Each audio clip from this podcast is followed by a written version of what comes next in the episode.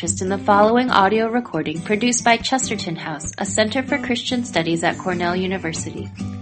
Support for Chesterton House comes entirely from listeners like you, and we invite you to help us continue making the recordings of past lectures available at no cost through a donation to the ministry.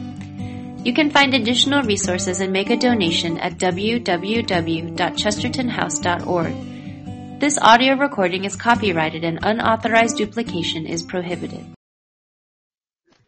Sorry, you should have um, raised your hand and uh, told me that you couldn't hear properly. I, I had no idea. Uh, I was blithely unaware of your uh, difficulties. I'm sorry. Sorry. Okay. Well, we'll try to um, move things into a slightly, well, higher. Um,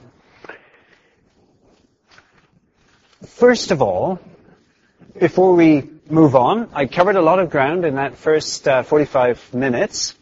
Um, are there any questions that relate to um, the, the, clarity of what I'm trying to say? Um, is there anything that is quite puzzling to you, or something that you'd like to get off your chest right now. You just disagree with me, and you would feel much better with the cathartic effect of telling me. Any questions you want to raise with me at this point? Yeah. Are you going to make the case that technology is a moral, ethical issue? Or are you just going to assume that it is and, and talk about it? Okay. Um, that sounds like an invitation.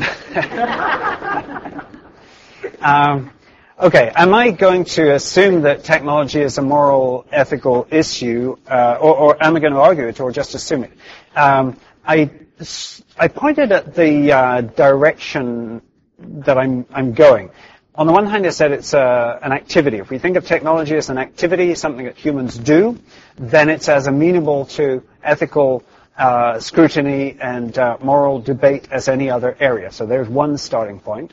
Another is saying that I think we can uh, uh read any device or system that we use and uh, read from it the purposes and priorities that are built into it, political, cultural, social priorities built into it, thereby also initiating a kind of uh, culture critique along ethical um, and spiritual grounds.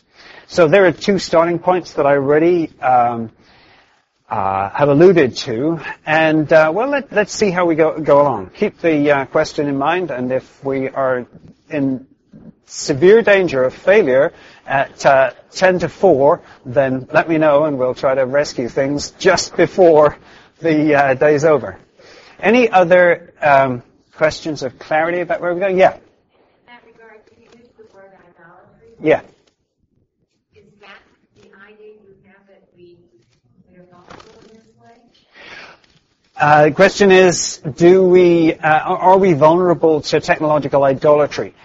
The answer is yes, but it's one of the ways in which I'm wanting us to think about technology. I also put it in the context of creativity and the uh, unfolding and opening up of God's creation within a divinely given creativity. So I'm not wanting to start with idolatry.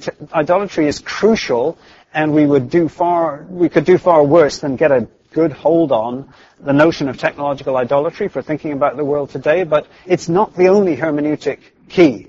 Um, I sometimes think that in the work of Jacques Ellul, there's a tendency to uh, towards seeing the idolatrous as the key theme, and uh, you know, in a in a rebellious world, it's really important that we get hold of that. But I don't want us to think only of that. I want us to think about uh, creativity and joy and spirituality, yes, in technology as well as the idolatry. So I don't want to come over as the, uh, you know, the the Jacques or, um, yeah, just the techno- technological idolatry uh, kind of prophet mode, which is what Ellul does. Um, but I do think it's tremendously important, and I don't think we think about it enough. I don't think we uh, look at the anatomy of um, idolatry, like in those passages from the Psalms and Isaiah. I don't think we think about that enough because I, I think it's intended for us. So I do think it's tremendously important, but I don't want us to think it's the only way uh, of considering these things. Yeah. Do you have the idea that God can use technology to His glory? Yes. Um, do I believe that uh, God can use technology to God's glory? Uh, by all means. And um, again, I tried to uh, argue that already. Um,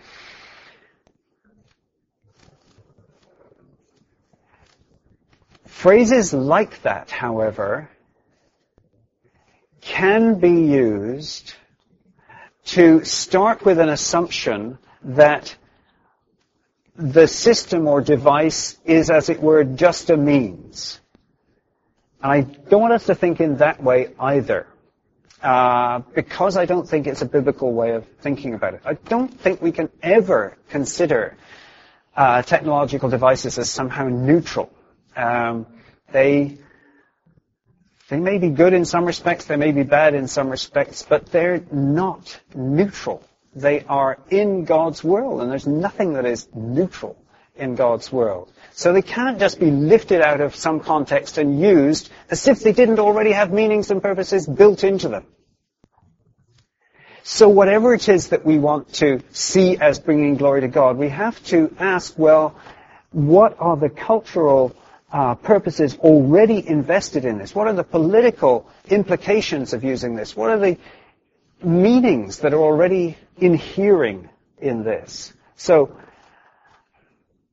it's a good question, but I, I think it demands a rather more complex answer than uh, to start with the assumption that it's just a means or just a tool.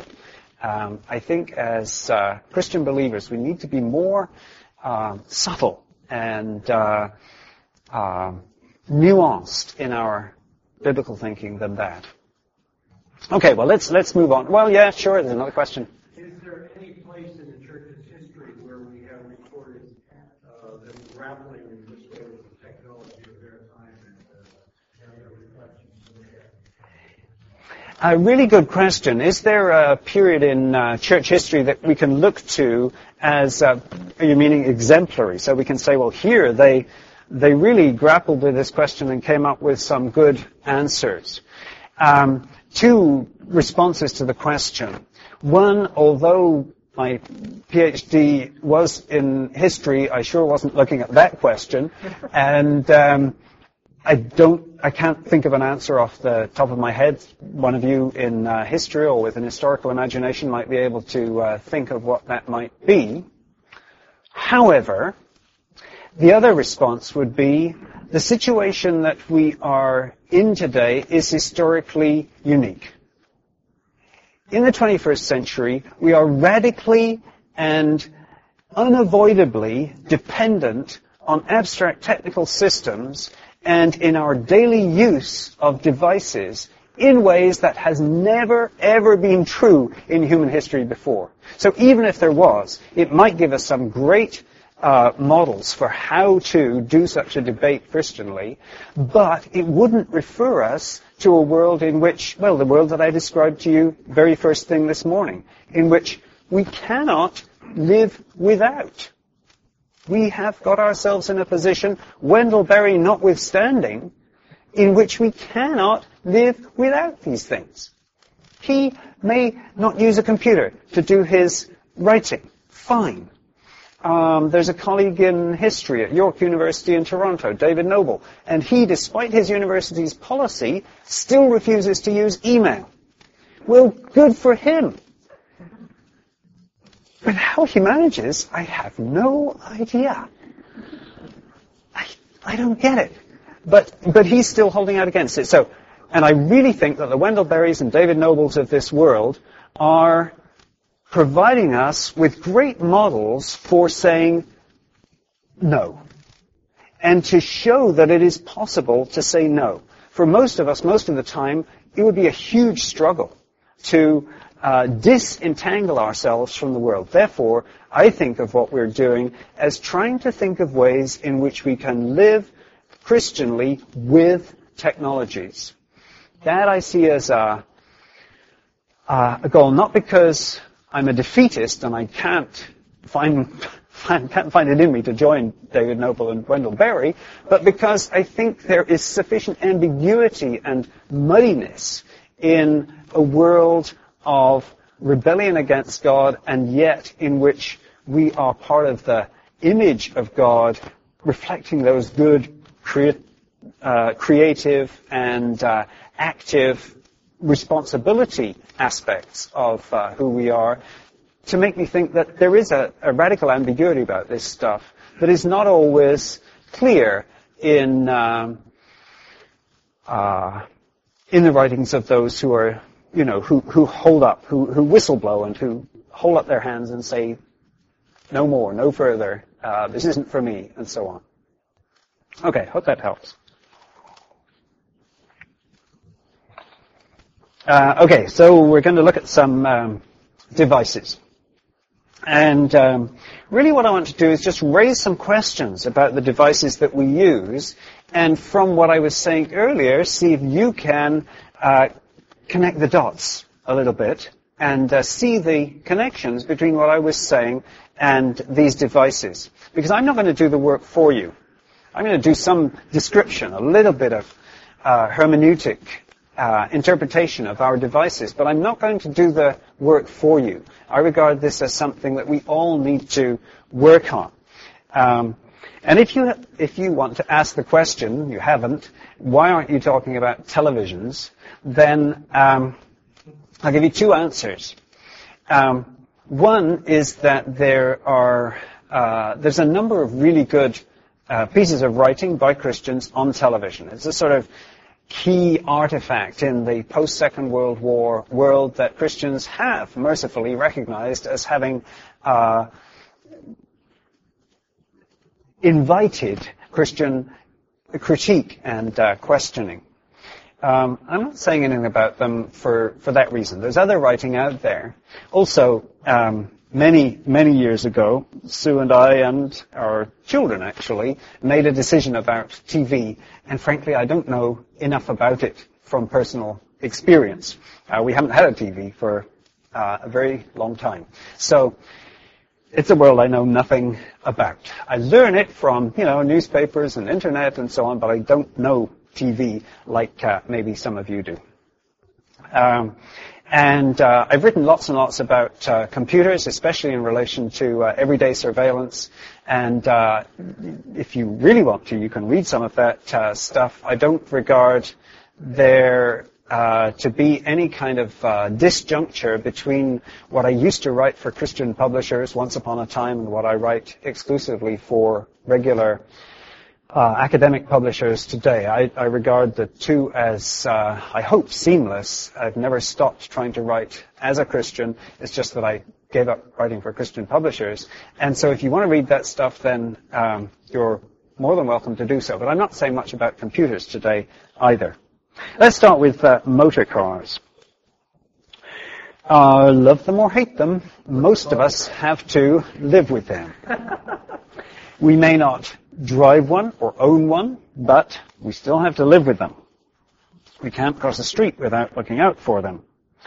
Um, iPods may not be used by uh, seniors, but uh, they will be used by those who download MP3s and uh, who wear earbuds. But once upon a time, motor cars were like iPods. They were new and unusual. Um, and then very rapidly, like iPods, became highly popular. In the first place, they were an elite technology. Of course, those who had the first iPods thought they were part of an elite as well. Only the rich could afford them in the 19th century. Uh, although by the 1940s, um, some people cars, people's cars, had become widely used. Model T Ford from uh, 1908, the uh, Volkswagen from uh, 1938, produced in rather more uh, somber uh, circumstances, but nonetheless, Volkswagen is what it was supposed to be. It was the people's car for the uh, National Socialism of uh, pre-war Germany. and the Citroen 2CV, or the, what's it also called, Deux Chevaux, Neil Moustique. Um, there are many other nicknames that um, uh, 2CVs have. Very nearly bought one of those things once. The earliest cars had people carrying red flags walking in front of them to warn pedestrians and others of their coming. Uh, and in 1903, in the United Kingdom, license plates were introduced with identifiable numbers to help police deal with those causing accidents through furious driving. You drive furiously when you've got somebody in front of you with a red flag. I don't know, but anyway. Um, equally, the earliest cars were also raced to see which could be made to go the fastest. And I think that is also significant. The 21st century is marked not by speed alone, but by acceleration. And I think that the motif of acceleration is one that we really need to explore in a Christian context. But speed is, is very, very important. Of course, speed becomes important in the 19th century. Uh, new forms of transportation coming into being and um, speed becomes important. And of course, it's celebrated. Think of, um, well, I, I love to uh, try to paint in watercolor, and uh, one British watercolorist, Turner, uh, used to celebrate speed in his paintings. For example, a picture of the uh, railway locomotive crossing a bridge in a storm. Uh, what's it called? Speed, steam, and something else. I don't know if you know that image, but it's a marvelous image of a, a speeding locomotive, but it's celebratory speed is something that uh, we need to think about. So the earliest cars were also raced to see which could go fastest. What do we know about car culture? It's hard to think of a technology that's had as much impact as the car has had in the 20th century. Apart from anything else, more than a billion cars were produced in the 20th century. Uh, and Right now, there are more than 700 million in use around the world. In the earlier part of uh, last century, the Model T that I mentioned enabled farmers to do many other things apart from travel. Uh, great machines. They winched and hauled, for example. I don't know if you've seen old footage of uh, Model Ts that are uh, wedged in position and being used as winches. There were all kinds of things they used those machines for. They weren't just for getting from A to B. As roads were gradually covered in uh, asphalt, people could uh, move around town more readily and then from place to place. Cars were mass produced from the start of last century um, and also encouraged the growth of their dependent technologies and systems, such as filling stations, battery stores, and of course increasingly the global movement of oil. Over time, cars came to dominate many aspects of life, from city design to shopping habits. New homes are built with uh, the garage door as the physically front door of the dwelling. And supermarkets are designed for cars, not for people on foot or bicycles. And the term automobile has always carried a certain ambiguity with it. Although it was meant to refer to the horseless carriage, auto meaning in this case self-propelling, it was also an independent self-steering vehicle that needed no tracks on which to run. In other words, it speaks to human autonomy to go wherever one wants, independently, together, or solo. The way that cars are used in most, most countries has ideological linkages with the most deep modern commitments to individualism and the liberty to make choices that suit us first. The automobile speaks of dreams of freedom and now the capacity to cover almost every terrain on the planet. You need no permission. This was one of the things uh, in the heralded about the car in the 20th century. You need no permission to go there. Uh, and according to some enthusiasts who uh, spoke before uh, global positioning satellites, you could also be free from the surveilling eye when you were out in your automobile. No longer, of course, but it's once the case. It suggests that the automobile allows people to break out of their erstwhile confinement and restriction by timetables, railway timetables, for example, not of their making, into unlimited vistas of self-directed travel and enjoyment. You see, I'm beginning to read the car. This is what I'm meaning. You, we need to develop a hermeneutic for reading the things that we use. The reality, of, of course, is a bit different. The car, as I already hinted, is part of a massive system that in the 20th century shifted transportation from the public to the private. Homes and workplaces, residential and industrial areas, retail outlets, and city centers can all be separated using cars. On the 4th of June, um, Sue and I are going to welcome a new person into our family. Uh, Chris is marrying Abby, one of our daughters, and uh, he's a city planner. And uh, whoa, we're all our conversations are now dominated by uh, what happens in cities and how, how things are planned. And it's great. I'm, I'm loving our conversations. Uh, it really makes you think about um, how these zones are so much determined by cars um, and the ownership of cars and the belief that, well, driving a car is a sort of right, if not mobility as a basic desire, right, and joy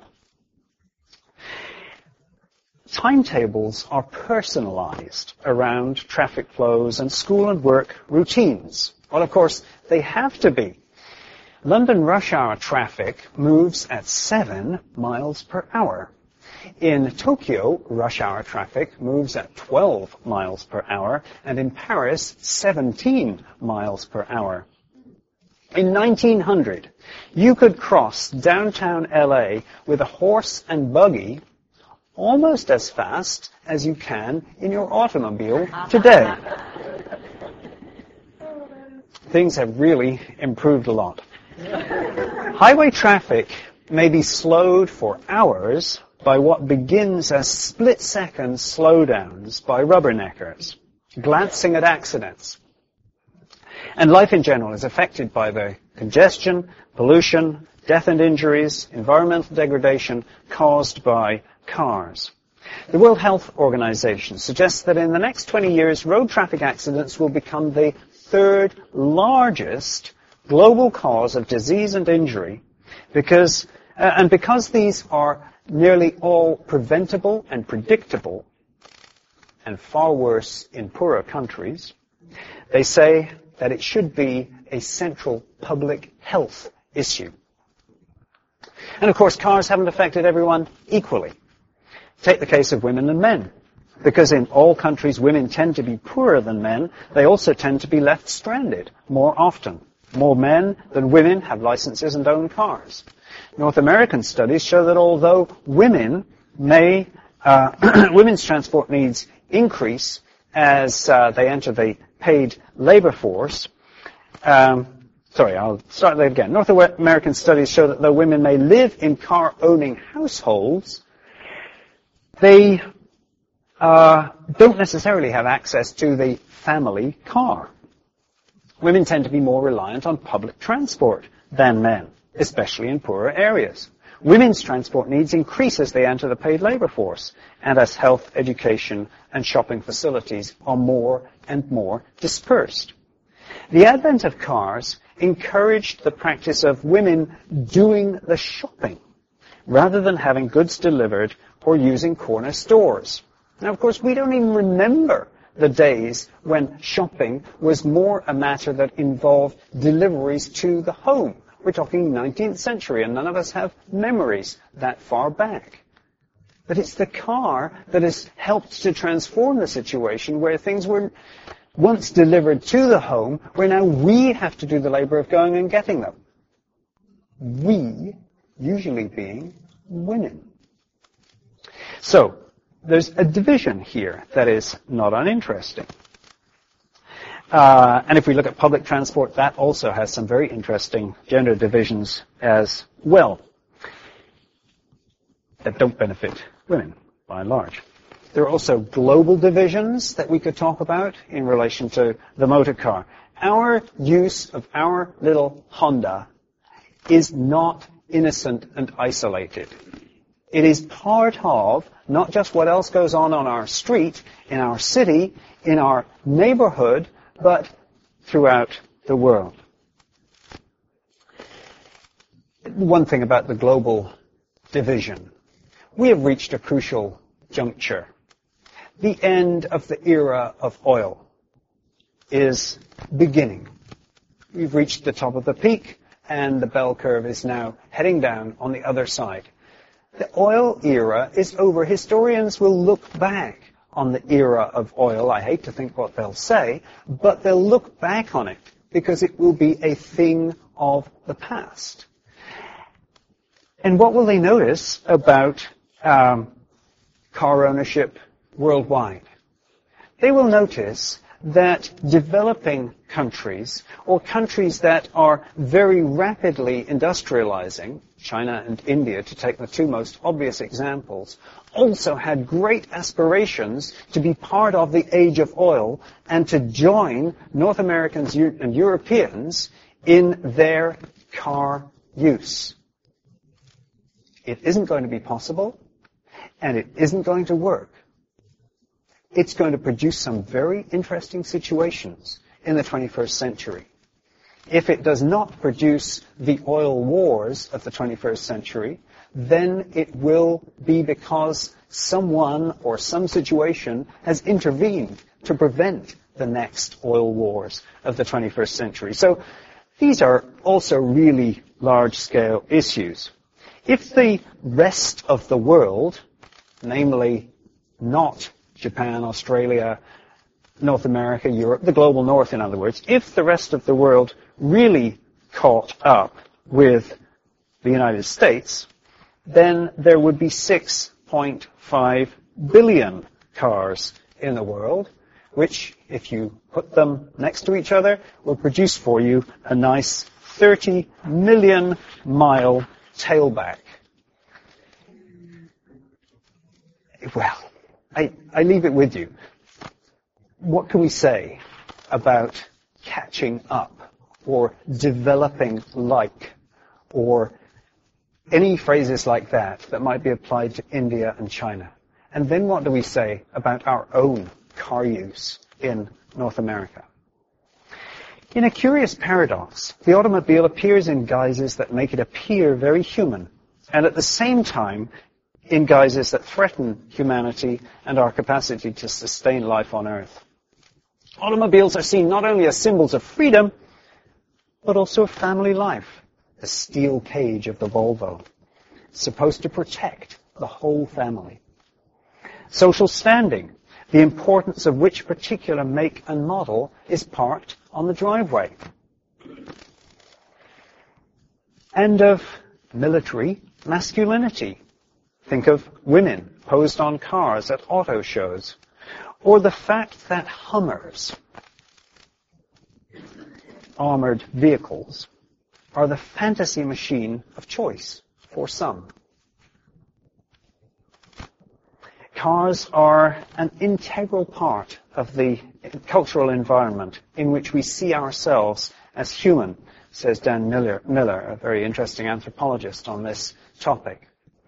As an object, the car symbolizes things that are personally and socially valued. And at the same time, it need hardly be said, and I've said it already, that cars are at the center of some of the biggest controversies in the 20th century, and now the 21st.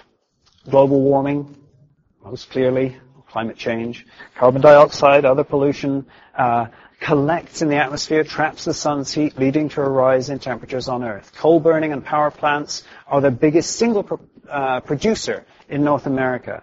2.5 billion tons per year in this country, the United States. But cars are the second.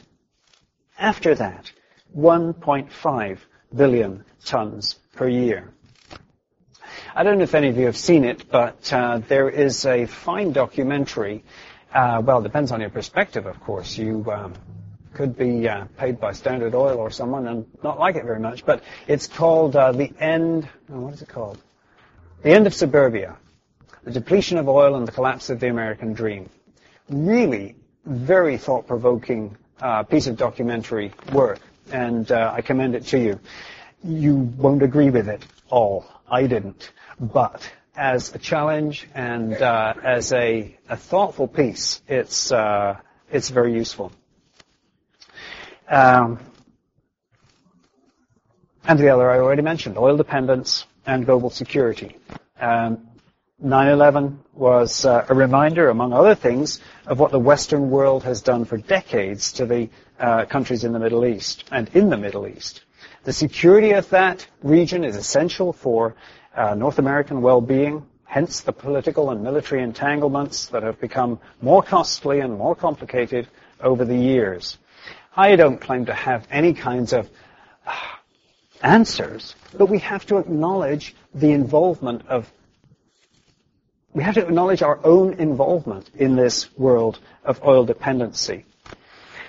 Saudi Arabia will continue to uh, be the chief supplier of oil. Don't imagine that uh, wrecking the national park in Alaska will actually produce oil on a scale that could do anything to stop the depletion that is already going on.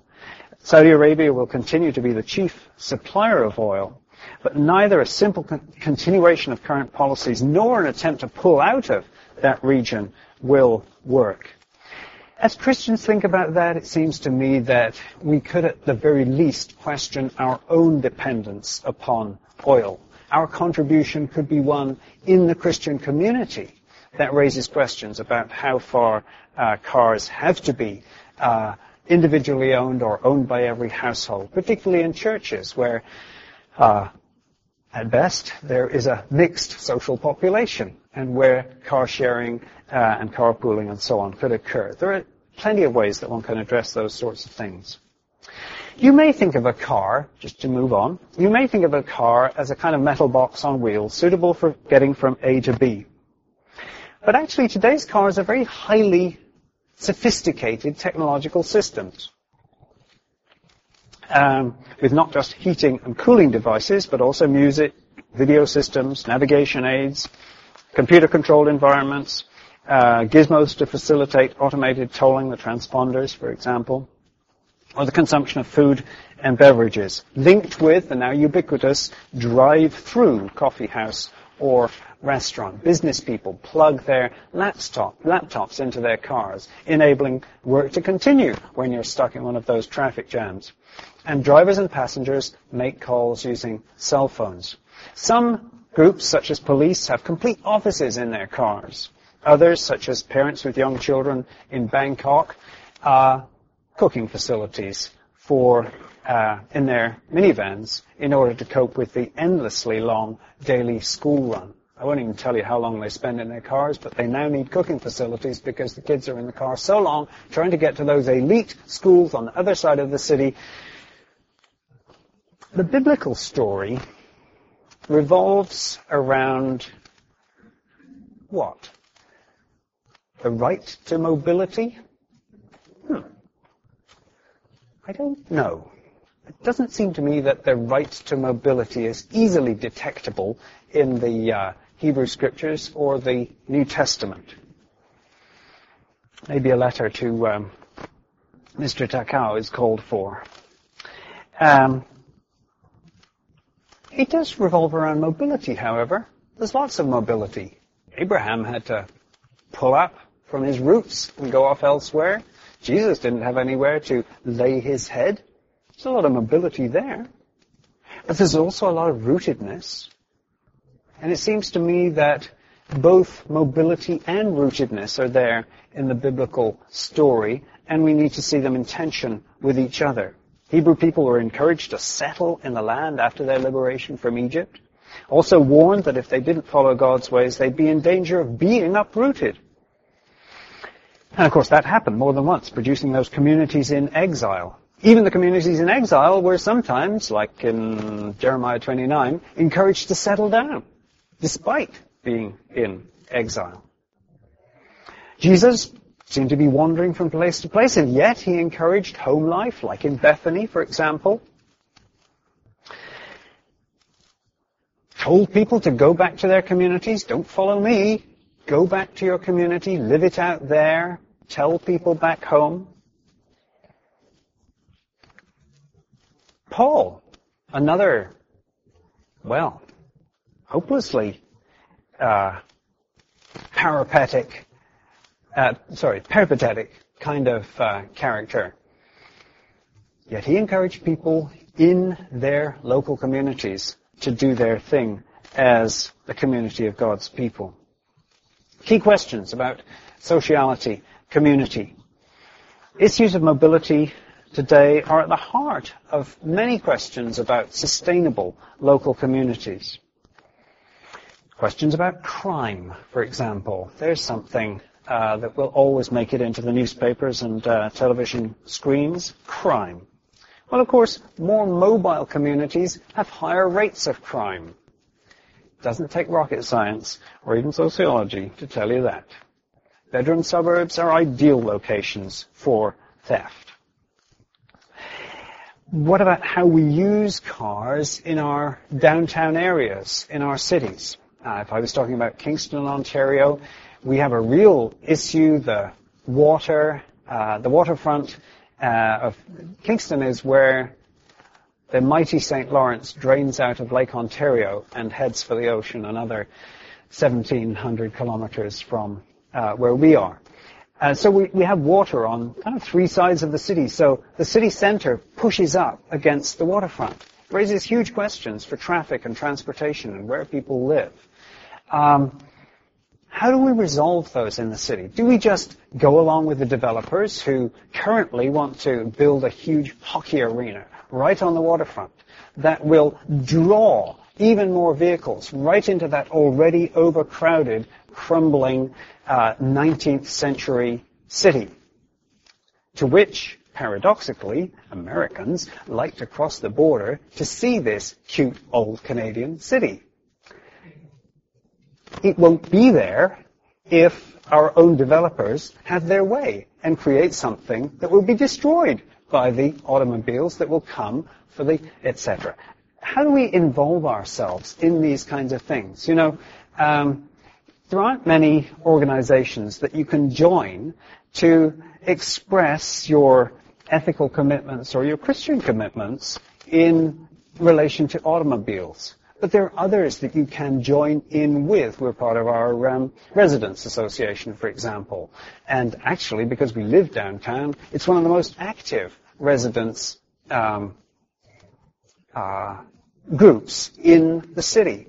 And there you do get a chance to talk about how the streets are being used, how wide they are, whether there's traffic calming in place, what the speed limits are, what uh, what happens with garbage and uh, recycling collection. All those kinds of things can be discussed that relate directly to our automobile use in that context. So it's not as if we have no voice, as if we can't say something in this area.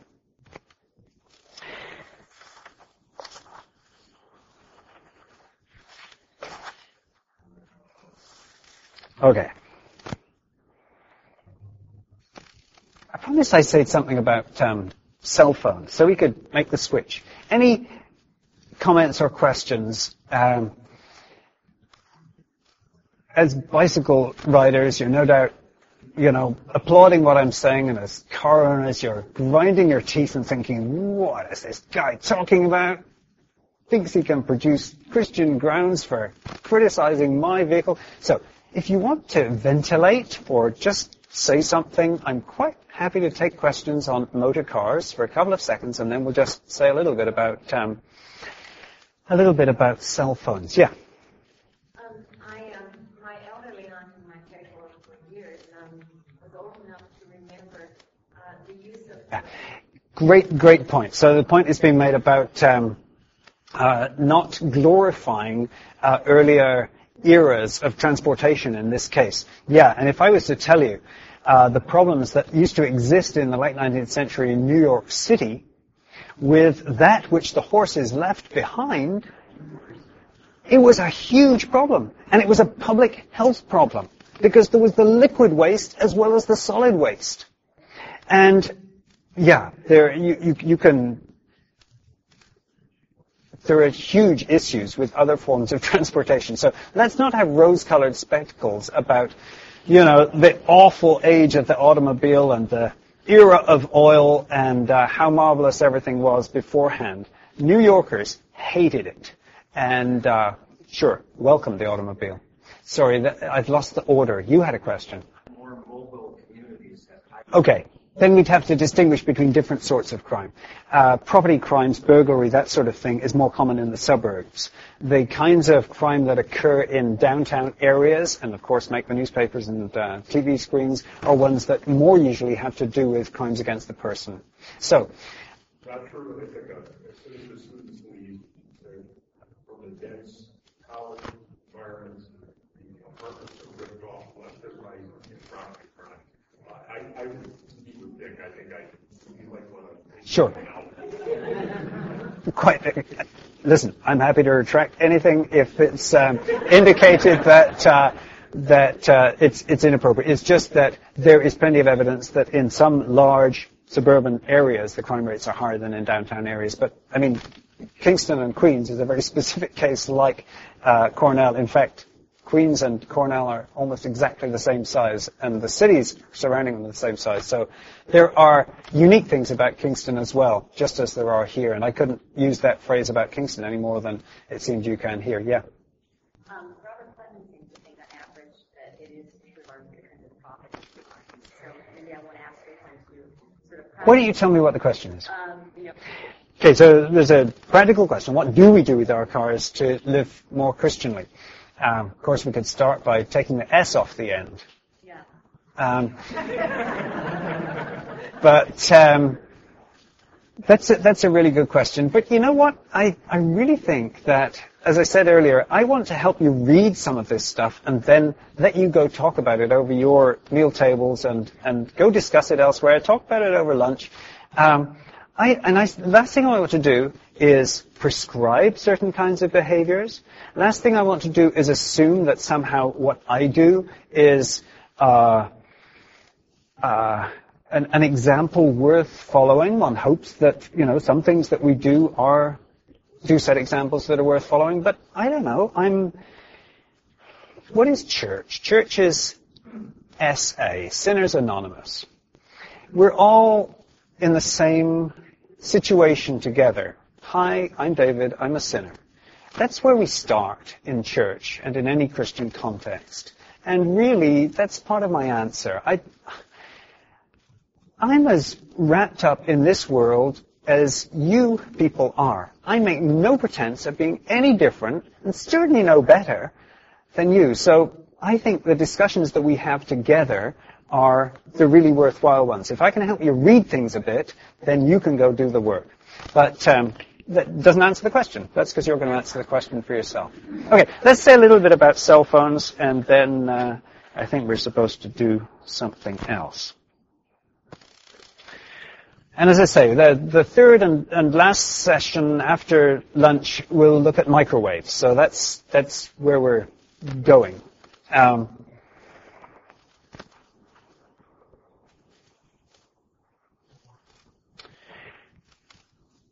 in the 1990s, there was massive enthusiasm in the global north for what was called the internet. And huge dreams were uh, expressed about the internet. Huge hopes. Uh, massive visions about wired worlds and all sorts of things were vested in uh, the internet and especially the World Wide Web. At the same time, something else was occurring which I suspect has more far-reaching and deeper consequences than anything that the World Wide Web or the Internet uh, could have produced or will produce. and that is the advent of the cell phone. By 2002, more than a billion cell phone subscriptions were in place globally. And in Iceland, Finland, Italy, and the UK, more than three quarters of the population had a cell phone. That's by 2002. Koreans and Japanese use them very heavily as well. so why would this device catch on so fast? What is so special about something that connects you with others wherever you are? And by the way, I'm saying nothing negative about connection, except that connectivity falls far, far short of relationality. Just a hint as to where we might go in thinking about any device that connects. Connection is not relation. And though connection may aid relation in some contexts, there is no necessary connection between, or link between connection and relation. Just, just a hint. Jon Agar points out that the rise of the uh, cell phone is a bit like that of the pocket watch. Once, the only clocks were on church towers, uh, on government buildings, or, of course, workplaces. The pocket and eventually wrist watch freed people from having to find a public clock or from waiting to get home where, if you were better off, a clock might be ticking in the hallway. However, if you had a, a watch or a, a, a pocket watch or a wristwatch, it also linked you into a vast system of simultaneity. The same time everywhere. This became international with the invention of time zones in the 1880s. Don't forget how recent time zones are. If it was 7 a.m. in New York City, it was noon in London, England, and 8 p.m. in Shanghai. The clock was also the symbol of the routines of business in industrial societies, organized in bureaucratic hierarchies and with fixed timetables. Okay, what's the connection? Similarly, Connect, uh, telephones were once the preserve of the rich, and then only available in fixed locations. Telephone booths, homes, businesses, of course. The mobile phone, through its manufacture, depends on raw materials and techniques from many different countries and has been developed in different ways in different cultural settings. Actually, the author of one of these books, I think it was Jon Agar, decided that he would find out about his uh, cell phone by taking a hammer to it. And uh, he managed to break it open. You know you can never use a screwdriver to undo them, so you have to take a hammer if you want to get inside. So uh, he opened it up to discover where all the different parts come from and realized that not only was it global in its reach, it was global in its origins uh, because all the parts came from different places. Anyway, that was just an aside. Um, and the mobile phone fits with horizontal social networking that's quite different in style from the rigidity of the world where the clock and the watch reigned supreme, or at least that's the rather optimistic way in which Agar construes it. Centralized authority can, of course, in some ways be uh, circumvented by using the cell phone, and they will look at the example of the Filipino president, uh, Joseph Estrada, uh, being brought down in 2001 by a demonstration that was entirely orchestrated, so we're told, by the use of uh, uh, text message chain letters. And certainly people can make their own arrangements independently of others using these devices. Now, Jon Agar, who's written one of the most interesting books about the mobile phone, believes that in a fragmented flexible, atomized world, the cell phone provides a network the basis, he suggests, for a new kind of social cohesion. Well, is he right? Let's uh, skip over telephones. The telephone itself is a really interesting case in point for thinking Christianly about technical devices. The number of people who imagine that the telephone was a device of the devil, just as the radio was seen as a device of the devil, TVs were seen as a device of the devil, etc., etc., is really quite high. You look at, uh, well, including American preachers in the earlier part of the 20th century, and you'll find plenty of interesting critiques about the devil in the phone. However, we'll uh, give that a miss. You started with analog air interface kinds of technologies that allowed voice only in cell phones. You then moved to digital protocols, and now uh, third generation um, new wireless standards for more capacity, high-speed data, uh, plus usability in different countries. Things have moved very fast with uh, cell phones. What is their social significance? What is their cultural, their spiritual significance? Well, they sure have such significances, just as they have political and economic ones as well. Once a telephone would ring only in a fixed place. Now the number calls up a specific person. There's your different, your basic difference. Place to person. This means, for example, that they're often used for finding people. How often have you overheard the half conversation? You can only hear half the conversation in most cases. I'm in the train. Or, where are you? That you hear on someone else's uh, cell phone. The idea of a proximity. Let's text each other when we're getting close and then decide what we're going to do. Could only appear with the mobile, the cell phone. At the same time, these apparent new freedoms have to be seen alongside the desire of parents to check where their children are. So, you give them a phone to enable asking or with GPS capability so that you don't have to ask at all. And you've probably read them yourself, but there are a number of uh, cases where you can buy exactly these kinds of uh, off-the-shelf systems whereby you hand the keys to your daughter who's going on a road trip and you wish her well and you go to the screen and watch her progress as she moves down the interstate on your screen. Easily done. Not a problem. When our kids used to borrow the car, we used to say, okay, there are the keys, we trust you, and we had no idea what happened then. You now can have an idea of exactly where they are, what speed they're going on the interstate, etc. And of course, employers, even more than parents, use those systems extensively. The whole concept of public and private is also challenged by cell phone use.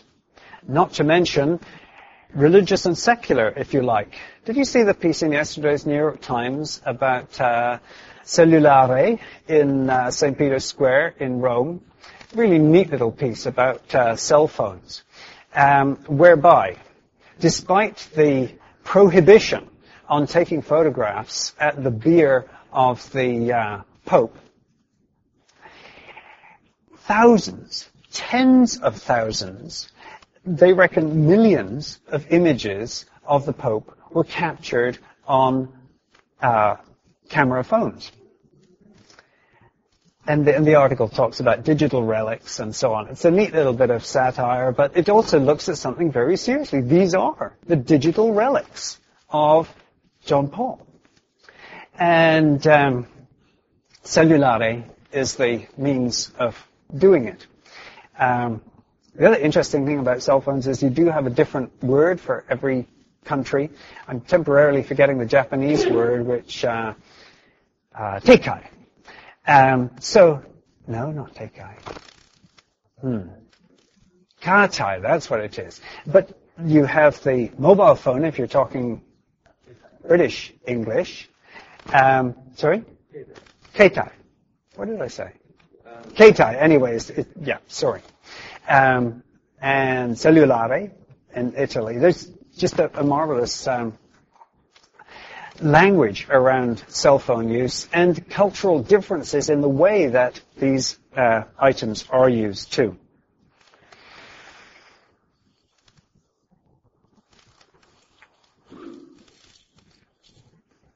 We overhear those very intimate conversations in ways that we never did when people were in fixed places, usually in a booth or in a room, and if they wanted to be intimate on the telephone, somewhere intimate. But now, um, in the uh, bus and uh, on the train and uh, on the street, you hear all kinds of intimacies that you really don't want to hear. Uh, or you're in church and the phone rings in someone's pocket or purse. Um, you couldn't get a seat in the quiet car on the train. You actually had to designate a car in the train as a quiet car, namely one where people aren't to use their cell phones. And curiously, even cell phone users can be dubious about their public use. Would you believe that 45% of those polled in the United Kingdom, users of cell phones, said that they supported a ban in public places? Great consistency there. Third generation has increased the controversy, for example, with camera phones. In Korea now, manufacturers are required to provide a loud shutter noise. It has to be in the machine so that no one will be able to take photos, men of unsuspecting women, usually, without, detect- without detection. As other services become available, the data about where the user is at a given moment, location in real time, become more valuable to marketers and law enforcers, as well as to people like parents and employers. Cell phones may be used to track and trace others, to log their comings and goings, to create a world where it's hard to find a place of true seclusion, privacy, or anonymity. The most significant aspect of cell phones from the point of view of time and speed and acceleration is that they make possible constant availability. While there are fewer places you can go and not be found on your cell phone, there are also fewer and fewer times when you are free of the phone. If there was already something insistent about landline telephones, cell phones seem only to have magnified this. Uh, and again, you know, practical examples. I don't know what you do with your telephones in the home. Years ago, we talked in our home about who would use the telephone when. Obviously, you need, if you've just got one line, you have to have a way of dividing. We have four children, and uh, there was a time when the telephone was in heavy demand. Um, but we also determined together as a family when we wouldn't answer the phone, however insistent the ring happened to be. And um, I'm happy to say that our kids now in other cities in uh, Canada observe very similar rules. No telephone answering during meal times, for example. There are ways that we can uh, insert priorities that have to do with relations into our telephone and cell phone use.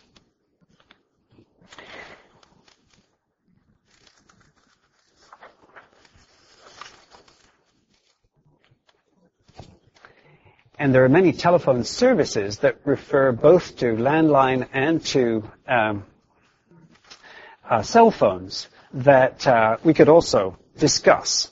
Everything from caller ID to call waiting uh, and so on and so forth that can, well, that speak volumes about the priorities that you have. You're standing in the uh, store, just to give the most obvious example, you're standing behind the counter and you're talking with the clerk. And the telephone rings. And the clerk chooses to go talk to the person on the telephone.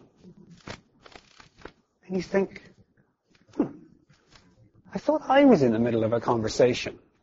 How often do we break off our moments of relationality with others for some other, why is it a priority to answer the telephone when you're in a store? And the same can be said You know, if you have call waiting or um, if you're able to put people on hold, to put people on another line, and domestic situations.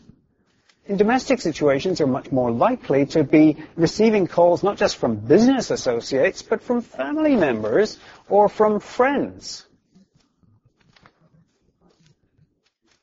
Do you distinguish between one friend and another by saying, oh, I'll just put you on hold?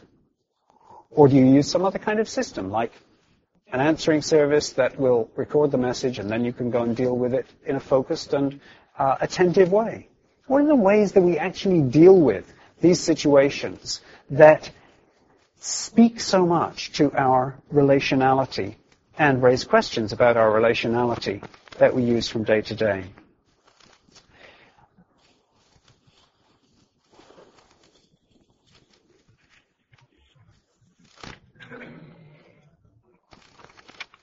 As you can tell, there's a lot of other things that uh, we could say about these machines. I see we're out of time again, and um, I think we're going to have some sort of a, a, a, panel session now. But maybe I'll make a couple of suggestions about where we go with the material. I've tried to read a little bit of motor car, read a little bit of cell phone for you. I also started with a with, with an approach to technologies in general right at the beginning of the day.